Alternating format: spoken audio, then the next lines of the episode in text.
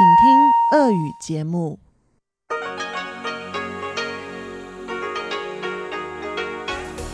В эфире Международное радио Тайваня.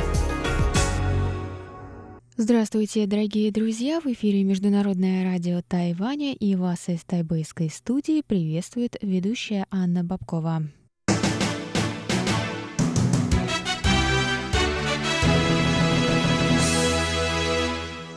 Сегодня среда, 15 мая, и мы начинаем с выпуска новостей. Затем в нашем эфире прозвучат тематические передачи «Среды». Китаеведение «Устная история» с Владимиром Малявиным, новости экономики с Андреем Солодовым и повтор передачи «Звуки города» с Валерией Гемрановой и Иваном Юмином за прошлую неделю – Напоминаю вам, что на частоте 5900 кГц наше вещание продлится полчаса, а на частоте 9590 кГц — один час. Если вы пропустили какие-то передачи, вы можете послушать их на нашем сайте ru.rti.org.tw. А мы переходим к новостям.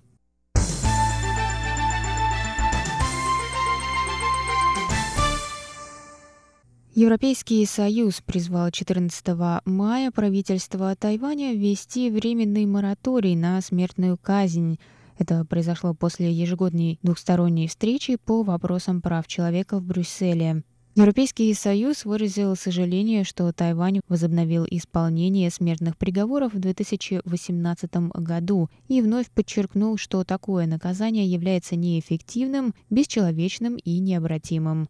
В своем заявлении Европейская служба внешних связей добавила, что Евросоюз и Тайвань разделяют общие ценности демократии, защиты прав человека и верховенства закона, однако применение смертной казни на Тайване остается большой проблемой. Смертная казнь законна на Тайване и поддерживается большей частью населения.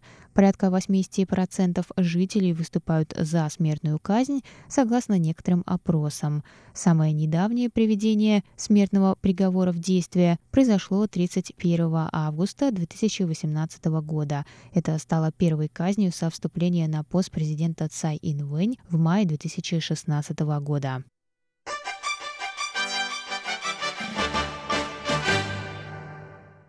Международный день музеев отметят 18 мая во многих странах мира. Мероприятия этого года пройдут под общей темой «Музей как центры культуры. Будущее традиции». Эта тема, по словам организаторов, призвана подчеркнуть изменяющуюся роль музеев в обществе. Они преобразовывают свое пространство, становятся более интерактивными и ориентированными на аудиторию, адаптируются под современные реалии и потребности общества. Музеи становятся платформой, на базе которой представители творческих профессий могут вместе с исследователями реализовать совместные проекты, используя и внедряя в деятельность музеев новые технологии.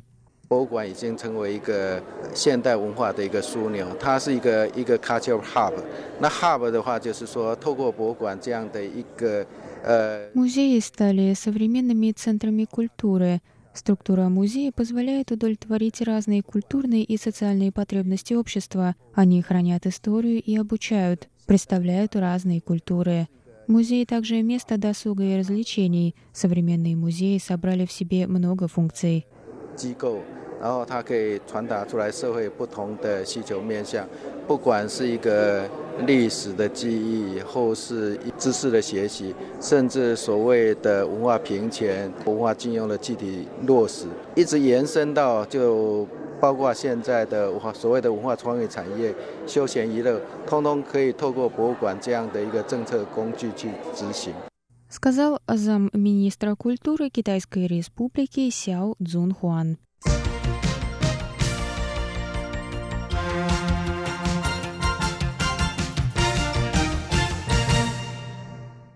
Претендент в кандидаты на пост президента от Демократической прогрессивной партии Лай Цинде посетил 14 мая Государственный Центральный университет Тайваня в Тайбэе.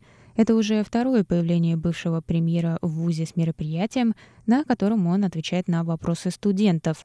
Лай заявила о своем намерении присоединиться к президентской гонке в марте, тем самым став соперником нынешнего президента Цай Инвэнь, которая тоже является одним из возможных кандидатов от ДПП. Один из студентов спросил Лая о его позиции по поводу отношений между двумя берегами Тайваньского пролива.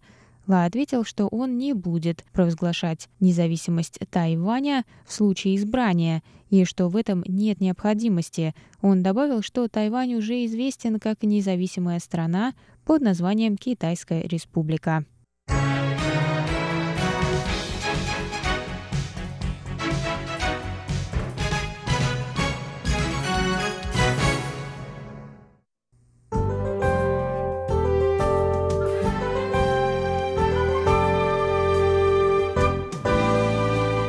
А сейчас прогноз погоды. Сегодня в Тайбэе было до 31 градуса тепла и пасмурно.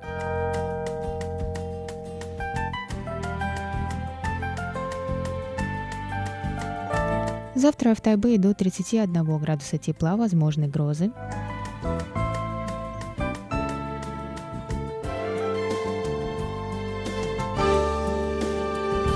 Тайджуне завтра до 29 градусов тепла, возможны грозы.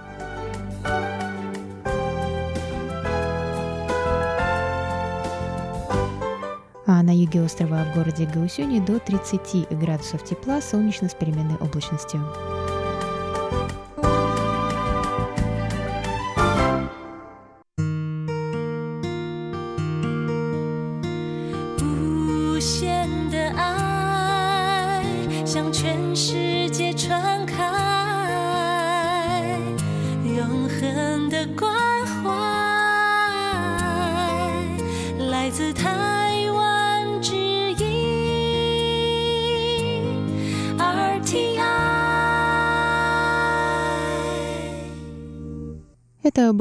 Выпуск новостей на волнах МРТ за среду 15 мая. Для вас его провела и подготовила ведущая русской службы Анна Бабкова. Далее в эфире тематические передачи «Среды», а я с вами на этом прощаюсь, дорогие друзья. До новых встреч. Пока.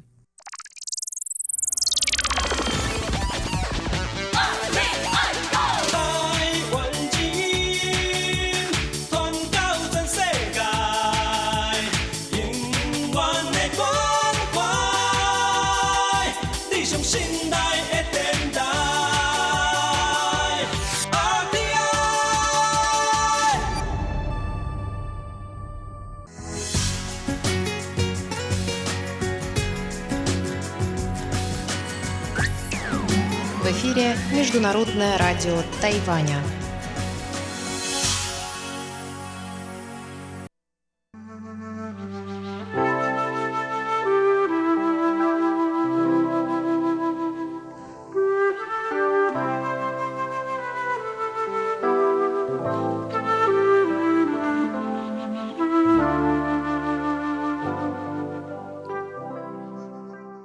Здравствуйте, уважаемые друзья! В эфире передача «Китаеведение. Устная история». У микрофона Мария Ли. Друзья, пожалуйста, не удивляйтесь, что вы не слышите голоса профессора Владимира Вячеславовича Малявина, который сейчас ведет этот проект. Предлагаю вашему вниманию запись интервью Валентина Лю с кандидатом исторических наук, старшим научным сотрудником отдела Китая Института востоковедения Российской Академии Наук – Чудодеевым Юрием Владимировичем.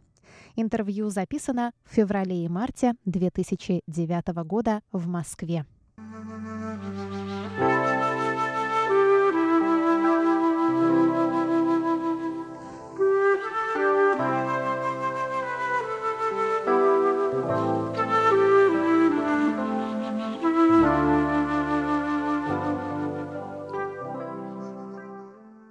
Здравствуйте, Юрий Владимирович. Здравствуйте. Добро пожаловать в наш проект. Спасибо большое. Я думаю, что этот проект очень важен для наших будущих китаеведов и очень благодарен за то, что вы согласились тоже принять для участие. Для меня большая честь ответить на 55 вопросов, многие из которых, конечно, для меня были неоднозначны, но, тем не менее, все же постараюсь что-то сказать по поводу того, что мне было представлено. Ну, для начала вот я хочу попросить вас, как всех других участников проекта, немного представиться и рассказать о себе. Хорошо. Моя фамилия Чудодеев, зовут Юрий Владимирович. Родился в Москве 28 августа 1931 года в семье служащего. Отец мой не имел никакого отношения ни по образованию, ни по характеру своей работы к гуманитарным сферам. Он был сначала простым инженером, потом стал ответственным конструктором в соответствующей организации, которая называлась НИИ-17 и работала в области радиолокации. Рос в семье своих родителей, пережил войну десятилетним парнем, правда попал в Сибирь, в город Томск, город университетский, и два года прожил в Сибири. Потом семья вернулась в Москву, да? вместе с отцом. Отца, его зовут Фрезер, завод режущих инструментов, эвакуировали в октябре, 16 октября, это очень сложный был день для москвичей 41 года, когда немцы стояли на подступах, и все думали, что Москва будет взята. Завод в последний момент был эвакуирован. А меня родители отправили в пионерлагерь с одной военно-кавалерийской организацией, с которой, с родителями, которой мать дружила.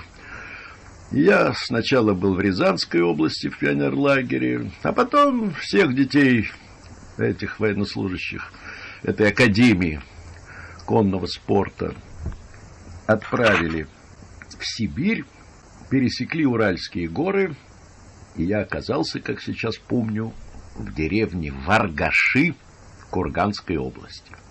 Один с ребятами, детьми вот этих военнослужащих. Мать меня нашла по всяким рекомендациям. Бросив отца в Москве, она бросилась погоню за мной для того, чтобы найти своего единственного ребенка. И она нашла. И потом узнала, что отца с заводом эвакуировали в Томск, и мы из этого села в конце концов перебрались в город Томск. Там я пережил войну, в 43-м мы вернулись в Москву. Я, не пропустив ни одного года с точки зрения среднего образования, продолжал его, и в 49-м году кончил школу.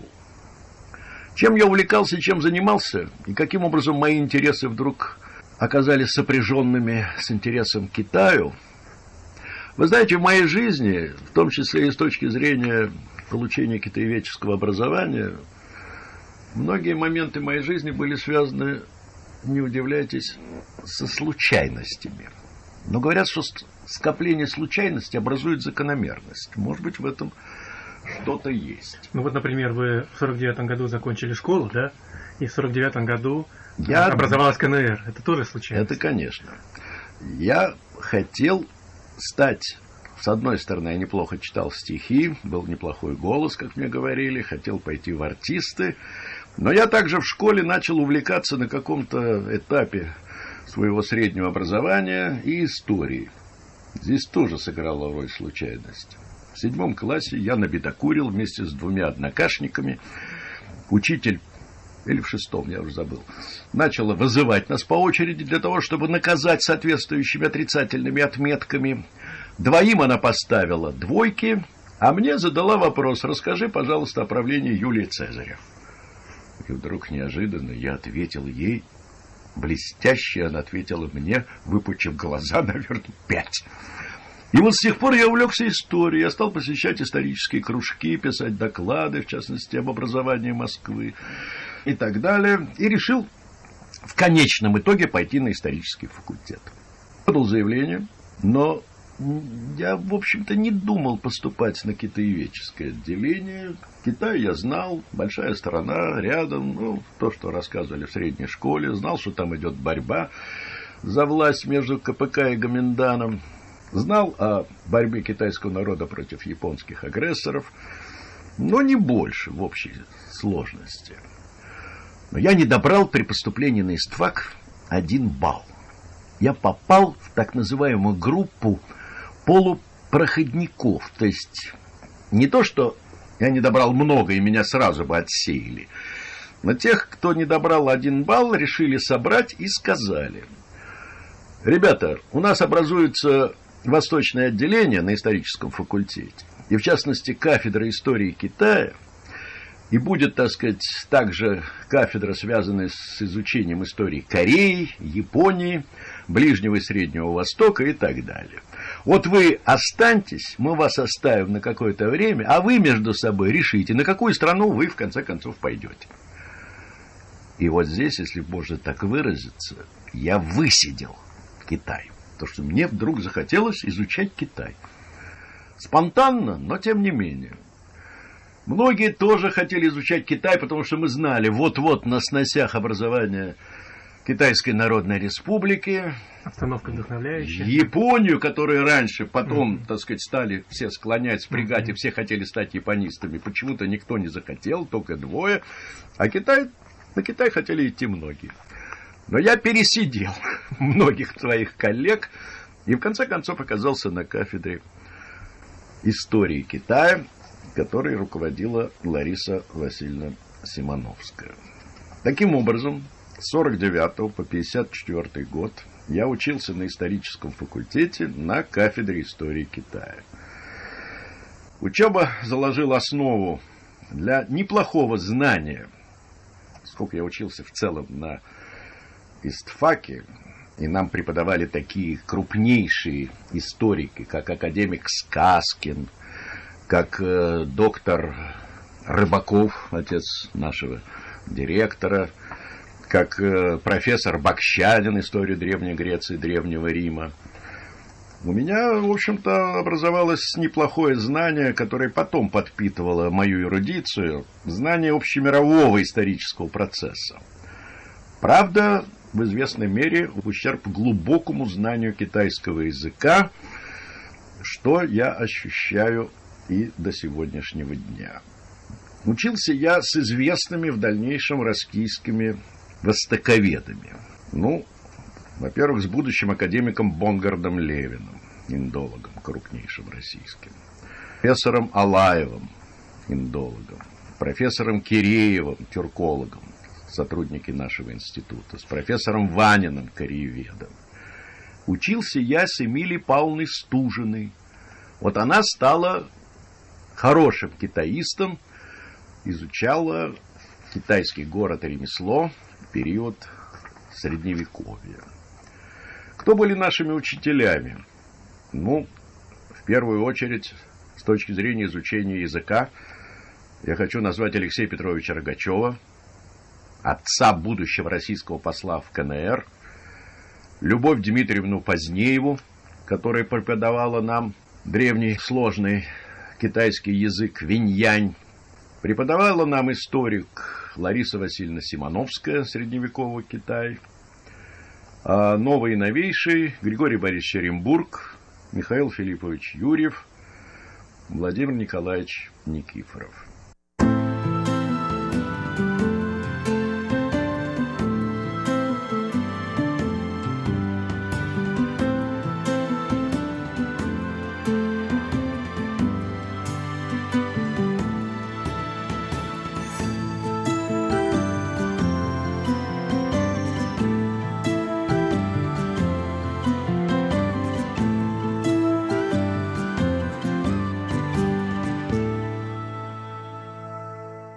Уважаемые друзья, напоминаю вам, что в сегодняшней части проекта «Китаеведение. Устная история» мы слушаем запись интервью Валентина Лю со старшим научным сотрудником отдела Китая Института востоковедения Российской академии наук, кандидатом исторических наук Юрием Владимировичем Чудодеевым. Следующий вопрос интервью звучал так. Какие события времени и личные обстоятельства больше всего повлияли на вашу китаеведческую судьбу? Вот здесь я тоже могу назвать, можно сказать, случай, который сыграл в данный момент решающую судьбу моей дальнейшей биографии как китаеведа. Дело в том, что после окончания ИСТФАКа я получил диплом специалиста-историка с правом преподавания истории СССР средней школе. Никто не интересовался нашим востоковедным, китаеведческим в данном случае образованием. Никому мы в тот момент в этой плане оказались ненужными. И я в течение полугода, хотя получил какое-то распределение, но у меня была беременна жена моим сыном, мне пришлось остаться в Москве и самому искать себе работу. Я нашел ее в строительном техникуме Моссовета, где четыре года преподавал историю СССР, получил определенную, в общем-то, профессию преподавателя и политэкономию социализма и капитализма. И вот вдруг случайная встреча, которая состоялась в 1958 году, она круто изменила мою судьбу. Дело в том, что я случайно в метро встретил своего однокашника, с которым учился на истфаке, Володя Трифонов. В этот момент он начал делать журналистскую карьеру. В частности, он написал в журнале «Коммунист» свою большую, опубликовал свою большую статью о восьмом съезде КПК, образов, когда встречаются в этот момент э, русские, и, может быть, даже сегодня, сегодня уже нет, сегодня такие вопросы не задают. Где ты и сколько получаешь? Ну, сколько я получаю, это я, конечно, ему сказал, а где я? Ну, я сказал, что вот преподаю историю СССР в строительном техникуме. Он выпучил глаза и говорит, как? Мы с китаеведческим образованием, и ты не нашел применения знаниям Китая? Я говорю, ну а где, Володя? Как где? Образовался институт китаеведения. Беги туда, Никифоров нам преподавал, иди к нему. И, может быть, что-то он тебе поможет устроить и так далее. Я по его совету направился в китайский проезд, где находился в тот момент образованный только-только в 1956 году Институт китаеведения. Нашел Владимира Николаевича Никифорова. Он, конечно, меня узнал, как своего бывшего студента. Поговорили. Он сказал, Юра, тебя как специалиста, даже младшим или просто самым научно-техническим сотрудником мы взять не можем. Ты четыре года постепенно забывал историю Китая, язык, преподавал другие предметы. Что я тебе посоветую? Я посоветую тебе идти в аспирантуру. И более того, он сказал, ты поступишь под начало, под научное начало доктора наук, профессора Сергея Леонидовича Тихвинского. Имя Тихвинского уже в 1953 году гремело у нас на истфаке, в частности, среди преподавателей китаистов и среди студентов китаеведов, китаистов, потому что в 1953 году молодой Сергей Леонидович Тихвинский, родился в 18 году, и вы вычислите, сколько ему было тогда лет, он защитил 35 лет. докторскую диссертацию на сложнейших китайских источниках, китайских реформаторах конца XIX века. Даже те преподаватели, которые нам преподавали, и уважаемые нами Григорий Борисович Оренбург и Михаил Филиппович Юрьев, в общем-то, на голову, конечно, по своим источникам, материалам, которые они использовали в своих работах, в частности, Юрьев занимался китайской Красной Армией и так далее – не могли встать на уровень с таким знанием китайского языка, в частности Виньяня, потому что Тихвинский переводил первоисточники, связанные с Кан Ювеем, Лян Цичао и другими реформаторами э, конца XIX века. И когда я узнал, что я могу попасть в аспирантуру под руководством Сергея Леонидовича Тихвинского, ну, в общем-то, я даже не мог что сказать, лишь бы сдать экзамены и начать вот этот работу, работу под руководством Сергея Леонидовича. Моя... Юрий Владимирович, а вот вы упомянули Владимира Трифонова, да, вашего да, однокашника. Да. А с кем еще вот из э, китаеведов вы учились вместе? Я учился с ребятами, которые большой китаеведческой карьеры не сделали. Или вообще, так сказать, отошли от китаеведения. Ну, в частности, я учился с Борей Наумовичем, который был из Ярославля, уехал в Ярославль, потом как-то его э, следы затерялись. Володя Трифонов начал пробивать свою журналистскую карьеру и в конечном итоге стал работать в Институте международного рабочего движения. Я учился с японистом Поздняковым, который начал сотрудничать с Институтом Востоковедения, написал несколько работ, но в районе 40 лет, к сожалению, скончался от рака. А вот Эмилия Павловна Стужина, она сразу попала под патронат э, Ларисы Васильевны Симоновской, которая воспитывала ее как медиевистку, китаеведку, и она постепенно поднималась, так сказать, наверх э, и стала работать в рамках института. Хотя, если говорить, так сказать, откровенно, тоже были перипетии в ее судьбе, скажем. Все у нас ведь тот период было непросто. Допустим, мы учи, учимся. В 1953 году, в феврале, умирает Иосиф Виссарионович Сталин. Вся страна переживает. Мила Стужина, она же из провинции приехала в Москву учиться, в общежитии разговаривала с какой-то коллегой в коридоре. Ей кричат «Мила, Сталин умер!» Она махает рукой и продолжает разговор. Естественно, в наших условиях того времени это все было донесено сразу же в соответствующие инстанции. Началась проработка, вызов на комитет комсомола и исключение милой Стужиной из комсомола. Она была вынуждена бросить все и уехать в провинцию преподавать что-то. И лишь потом, когда начался после смерти процесс реабилитации постепенно, Ларисе Васильевне Симоновской удалось ее вытащить из провинции, определить в аспирантуру исторического факультета на свою кафедру. Она ее кончила и в конечном итоге стала крупным специалистом. Но судьба ее тоже была, в общем-то, трагичной. На каком-то этапе она заподозрила, что у нее рак. И, будучи очень впечатлительным человеком, не желая мучений ни себе, ни родне, ни окружению, она покончила с собой. Потом выяснил, что у нее была не злокачественная опухоль. Но милый уже, к сожалению, не было на свете. Потрясающая история. А вот Алексей Анатольевич Бакчанин, он был младше вас или с вами учился? Он учился на курс или на два курса даже младше, младше да. Скажем, Бонгард Левин тоже учился на два курса младше. Ведь я сейчас вспоминаю этих товарищей, а Бакчанин сейчас руководит отделом, где я работаю. Но мы, как любые студенты в то время, замечали только тех, кто был на курс или на два выше, курса да? выше.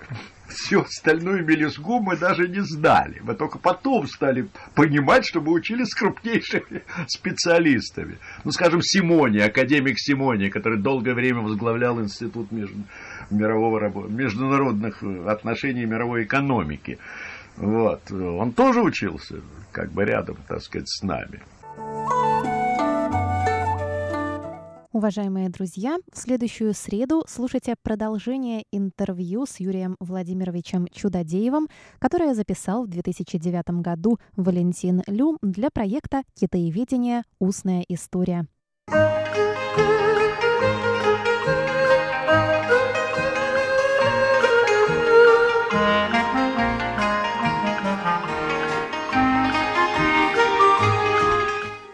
Здравствуйте, дорогие слушатели Международного радио Тайваня.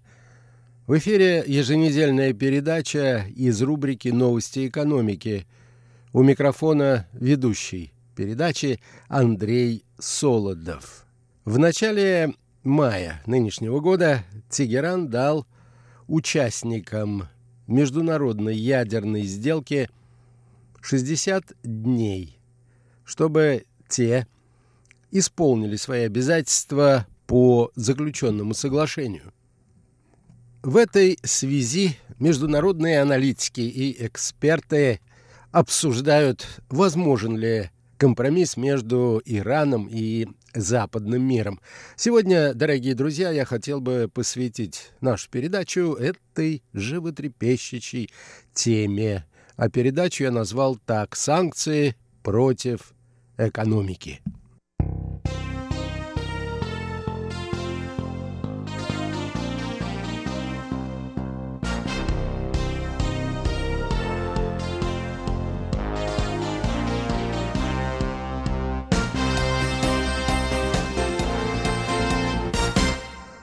Мы прекращаем продажу наших запасов обогащенного урана и тяжелой воды.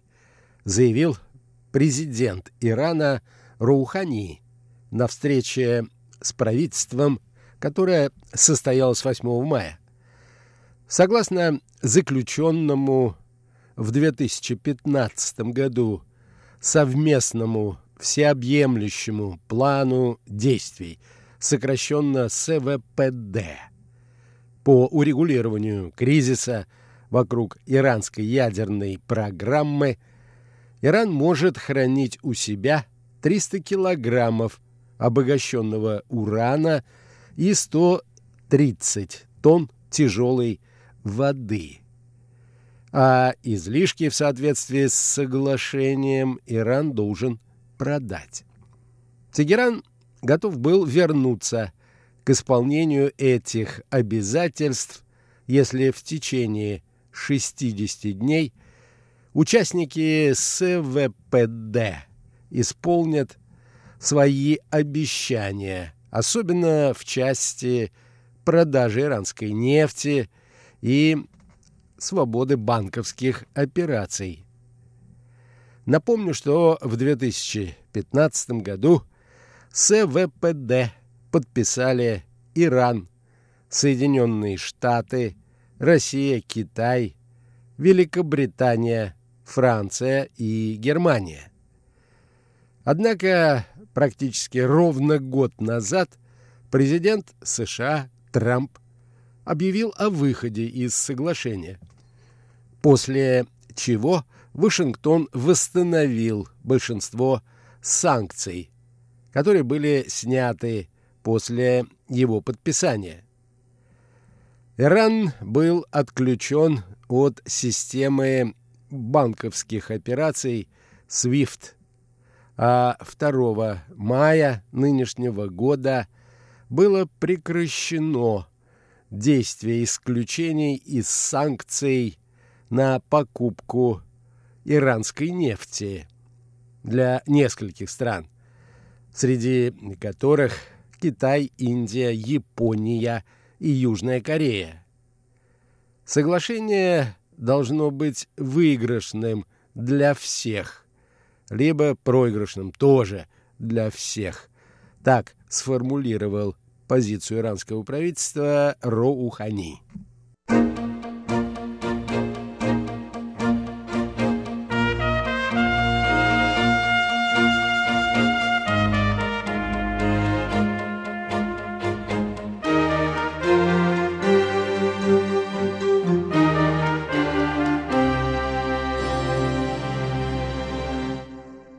Иранская сторона заявляет, что если за 60 дней участники СВПД не найдут решения, которое будет устраивать Иран, Тегеран примет две меры, как пообещал Роухани, а именно перестанет соблюдать лимит на уровень обогащения урана. Сейчас он установлен в 3,67%.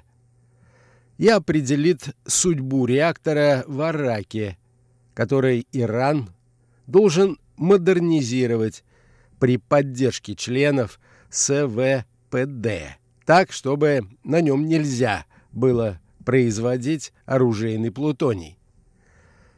Среди многочисленных ограничений и лимитов, наложенных на Иран СВПД. Названные Роухани меры не самые главные, однако немаловажные, утверждают наблюдатели. До заключения соглашения Иран накопил почти 20 тонн обогащенного урана, что особенно беспокоило международное сообщество – так как первые стадии обогащения самые трудоемкие. После того, как уран обогащен до 3%, довести его до оружейного уровня обогащения можно довольно быстро, поясняют эксперты. С тем запасом, который Иран накопил, ему хватит трех месяцев на создание нескольких ядерных боеприпасов. А соглашение 2015 года отодвигало эту возможность на гораздо более длительный срок. Пока Тегеран не отказался от выполнения основных пунктов СВПД, сокращения числа центрифуг и превращения подземного засекреченного завода в научно-исследовательский центр. В Иране подчеркивают, что приостановка исполнения части обязательств возможно в соответствии с самим соглашением и не является его нарушением. Представители Ирана рассчитывают на выполнение всеми партнерами взятых на себя обязательств, особенно в части сохранения экономического сотрудничества. Министр иностранных дел Ирана Джавад Зариф, который в день вступления Роухани находился в Москве с визитом, заявил, что из всех подписантов только Иран, Россия и Китай выполняют обязательства по СВПД. Другие же страны, по его словам, только заявляют о приверженности соглашению, но ничего не делают для его исполнения. Иран рассчитывает своим демаршем произвести воздействие прежде всего на Европу, а также и на США, и показать, что не будет ограничиваться одной лишь риторикой. В течение года после того, как Вашингтон вышел из соглашения, европейские участники СВПД искали возможность обезопасить свои торговые отношения с Ираном от американских санкций. 30 января нынешнего года в Париже был зарегистрирован так называемый инструмент в поддержку торговых обменов. Он предназначен для поддержки торговли европейских компаний с Ираном. Главой этого инструмента стал немецкий банкир Перфишер. Предполагалось, что этот механизм позволит Евросоюзу продолжить закупки иранской нефти подпадающие под санкции США. Но в итоге он в основном помогает малым и средним европейским предприятиям, поддерживая экспорт в Иран неподсанкционных товаров, в частности, медикаментов и продовольствия. Он оказался гораздо менее эффективным и всеобъемлющим, чем планировалось ранее. Но даже и в таком ограниченном виде полностью функционировать не начал. По словам наблюдателей, Россия продолжит убеждать европейских партнеров в том, что они должны выполнить свои обещания. Иран же прежде всего заинтересован в экспорте нефти.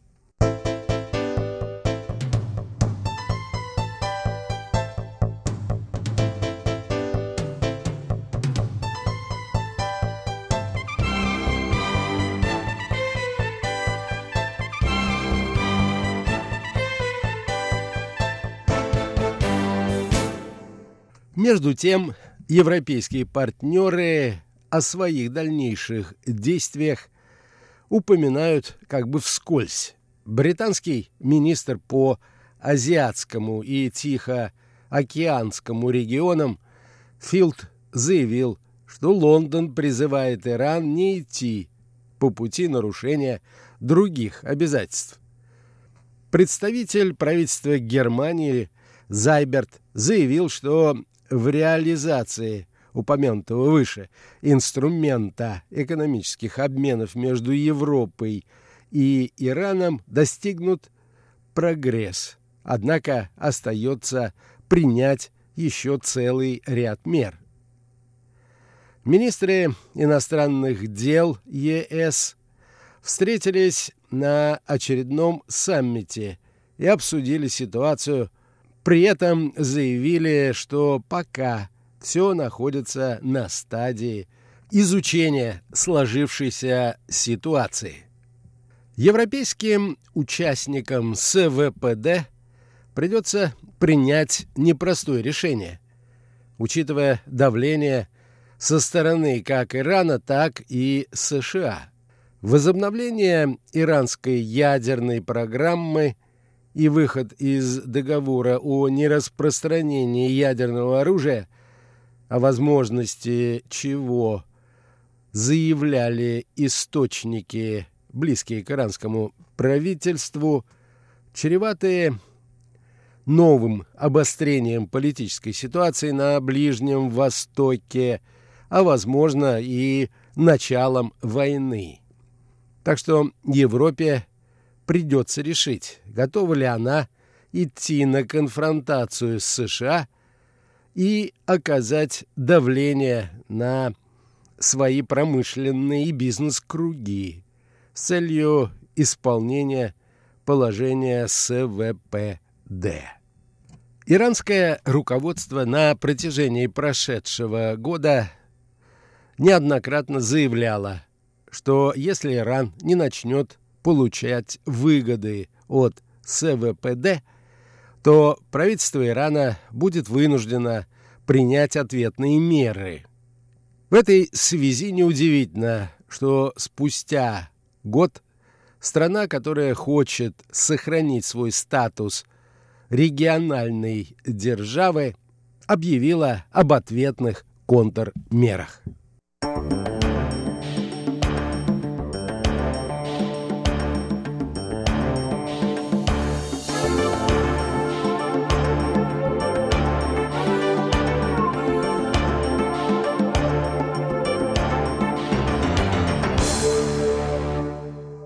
На этом, дорогие друзья, позвольте мне завершить очередную передачу из рубрики «Новости экономики».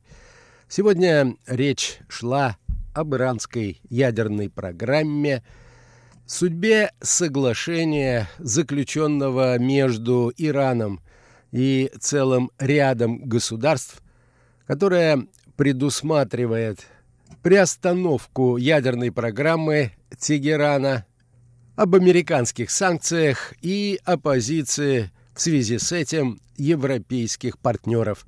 Всем доброго, дорогие друзья, и до новых встреч! В эфире Международное радио Тайваня.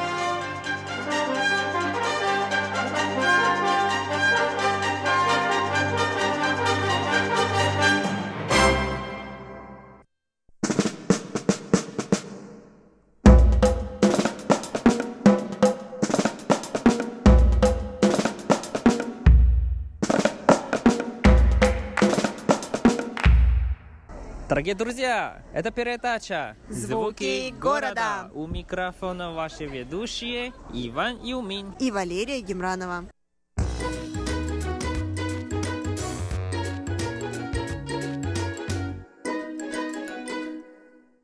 Привет, Лера! А, привет, Ванюш, как дела?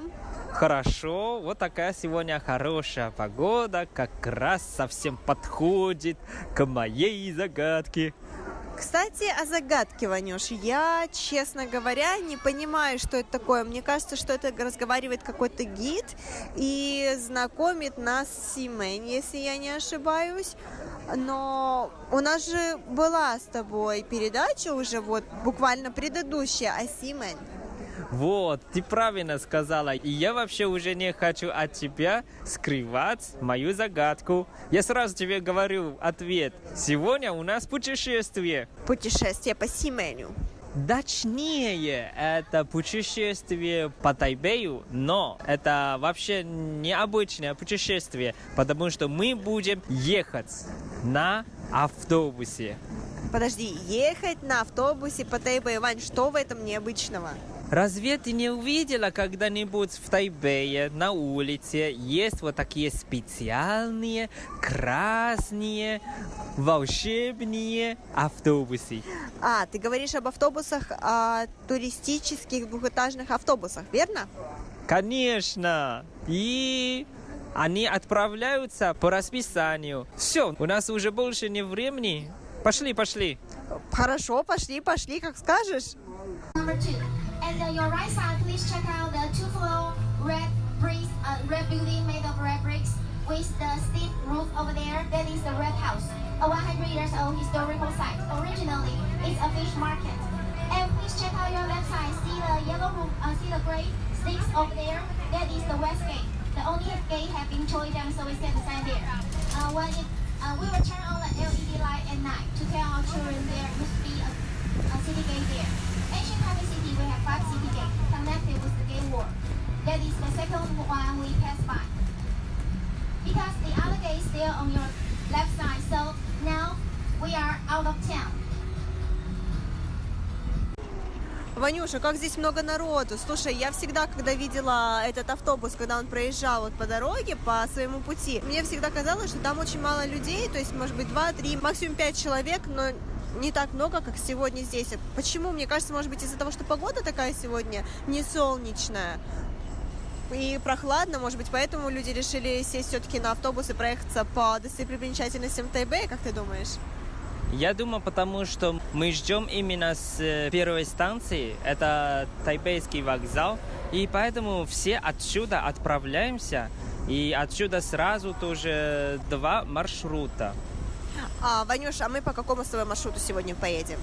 Мы по Красному, и это маршрут только в Тайпее, не выезжаем. А если синий маршрут, они выйдут за предел Тайбэя. Как интересно. Ладно, ну я думаю, о маршрутах мы расскажем чуть-чуть позднее, уже когда будем э, на борту нашего автобуса, да?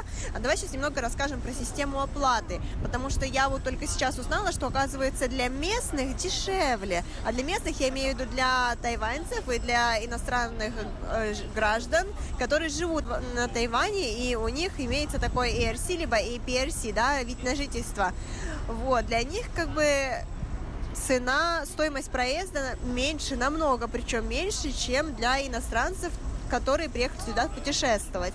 На мой взгляд, это справедливо, несправедливо, я не знаю, но для нас, по крайней мере, это очень хорошо, потому что нам не придется платить очень много. Да, для нас мы заплатим э, 150 за каждый раз. То есть, если мы сядем и мы не выходим, и мы можем целый маршрут посмотреть и за 150. А если туристы, минимум самый дешевый билет стоит 400.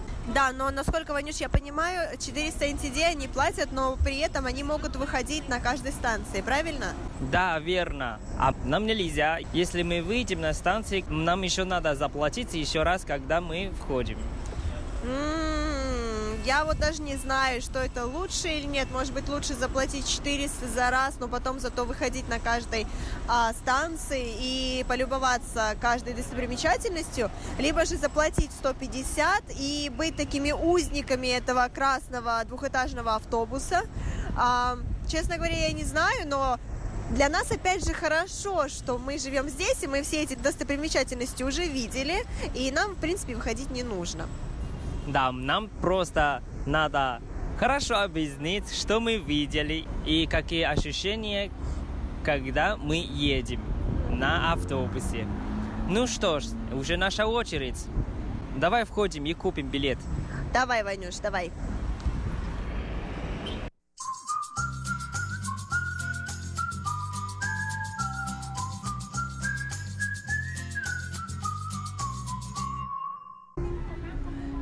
Лера, знаешь, это на самом деле тоже мой первый раз на таком автобусе еду.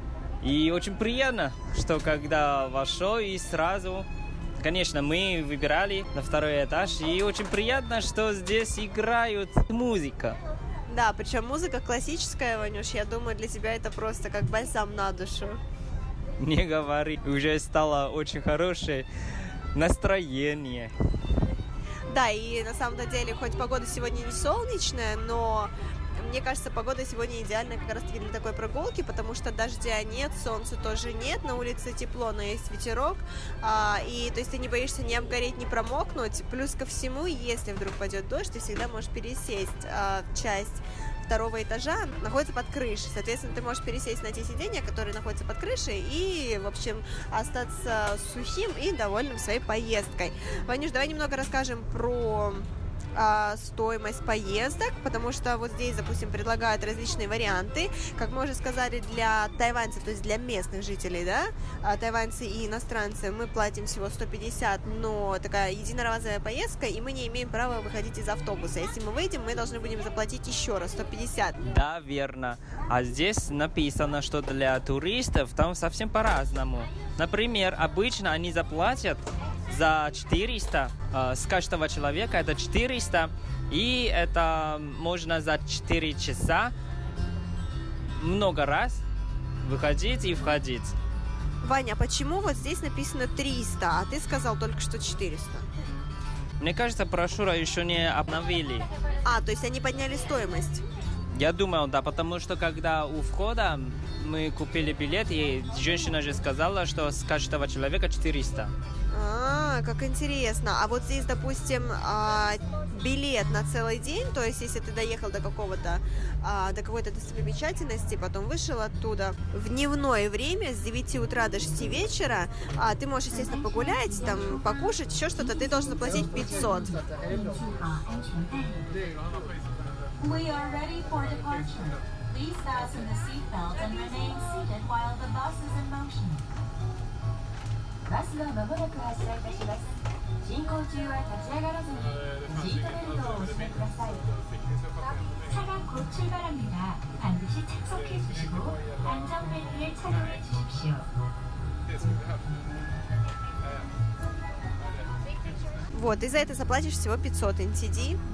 Потом у тебя есть возможность также купить билет на сутки, то есть на 24 часа, и ты за это заплатишь 600 NTD. Также есть возможность купить билет на двое суток, то есть неважно в какое время дня и ночи ты сядешь на этот автобус, ну, ночь, конечно же, спорно, но, тем не менее, в какое время дня ты сядешь на этот автобус, ты должен за это заплатить 1000 NTD. Вот, на мой взгляд, наверное, все-таки немного дороговато. Ну, конечно, это для туристов же. Зато очень много способов можно заплатить. Можно наличными, картами и, конечно, йо-йо-ка или Card. Да, согласна. А, как мы уже сказали, в этом автобусе два этажа. Первый этаж крытый, второй этаж наполовину крытый, половину закрытый. Он такой красненький, как британские автобусы, британские двухэтажные автобусы, но, на мой взгляд, он больше, наверное. Вот, и здесь так на втором этаже очень приятно покачивает на самом-то деле. То есть ощущение, что ты едешь на корабле на каком-то. Да, и мне очень нравится, что сиденье это оранжевого цвета. Это очень, ну как, ярко веселое. Да, а вот здесь еще, я так понимаю, нам рассказывает записанный голос диктора о том, то есть он знакомит наш, нас с Тайбэем. И вот здесь, если посмотрим, у нас здесь на каждом сиденье есть такой маленький компьютер, а, можно добавлять и убавлять звук, и можно также выбирать язык.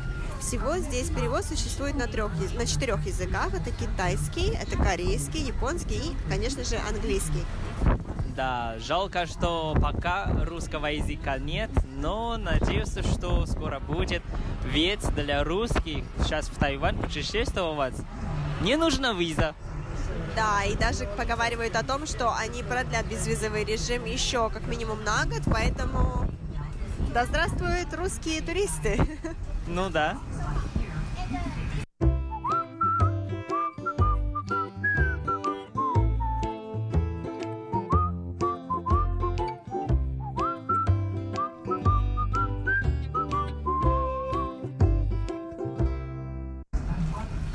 Вот, Лера, давай расскажем, какие станции у нас есть по красному маршруту.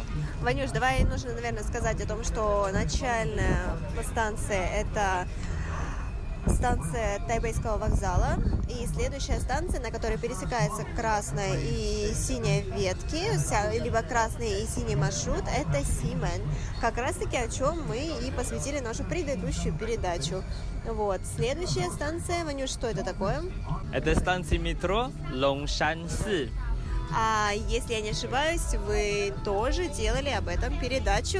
Это были ты и Аня, правильно? Да, сто процентов верно. И дальше это Шаунанмен. Дальше это э, площадь свободы. Мемориала Чанкайши, о котором мы тоже делали передачу два года тому назад. Да, верно. А дальше уже парк Даан.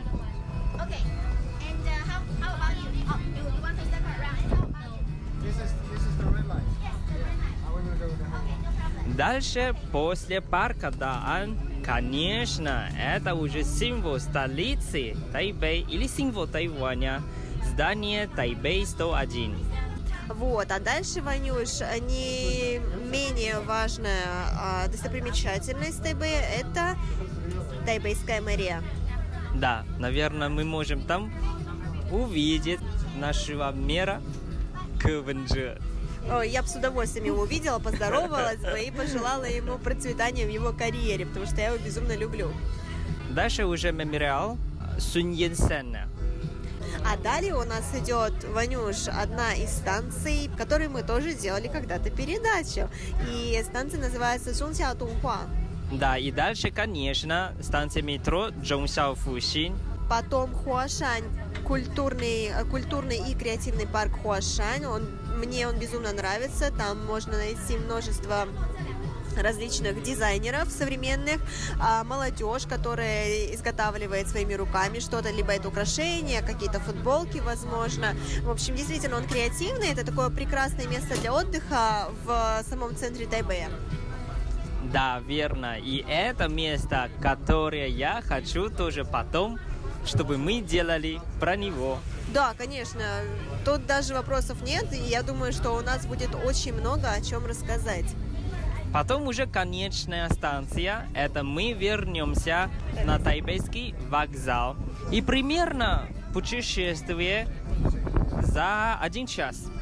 Да, то есть на все про все у нас уйдет э, примерно один час, и я думаю, что это очень даже прекрасно, когда ты находишься в Тайбэе, и тебе хочется... Ты устал ходить, тебе хочется в то же самое время много что увидеть. Поэтому, мне кажется, такой автобус очень даже прекрасная возможность посетить все самые зна- значимые достопримечательности Тайбэя. Вот. Но, естественно, цена, конечно, мне кажется, немного несправедливая, но, тем не менее, это дешевле, чем ехать на такси. А, и мне кажется, любому человеку, который хочет э, в жаркое тайваньское лето скрыться вот от этого палящего солнца, это тоже очень даже, наверное, оно стоит того. Дорогие друзья, сегодняшняя передача подошла к концу. С вами были Иван Юмин и Валерия Гимранова. Увидимся в следующий четверг и до скорой встречи на волне Международного радио Тайваня. Всем удачи! Пока-пока!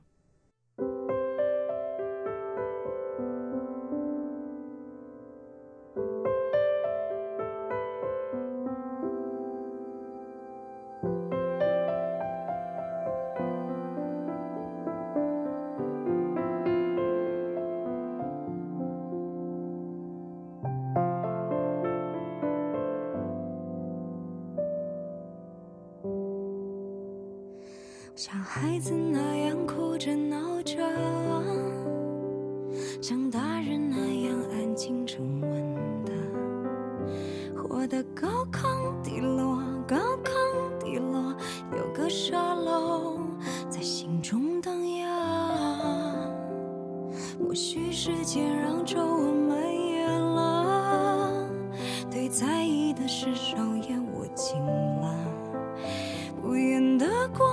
过。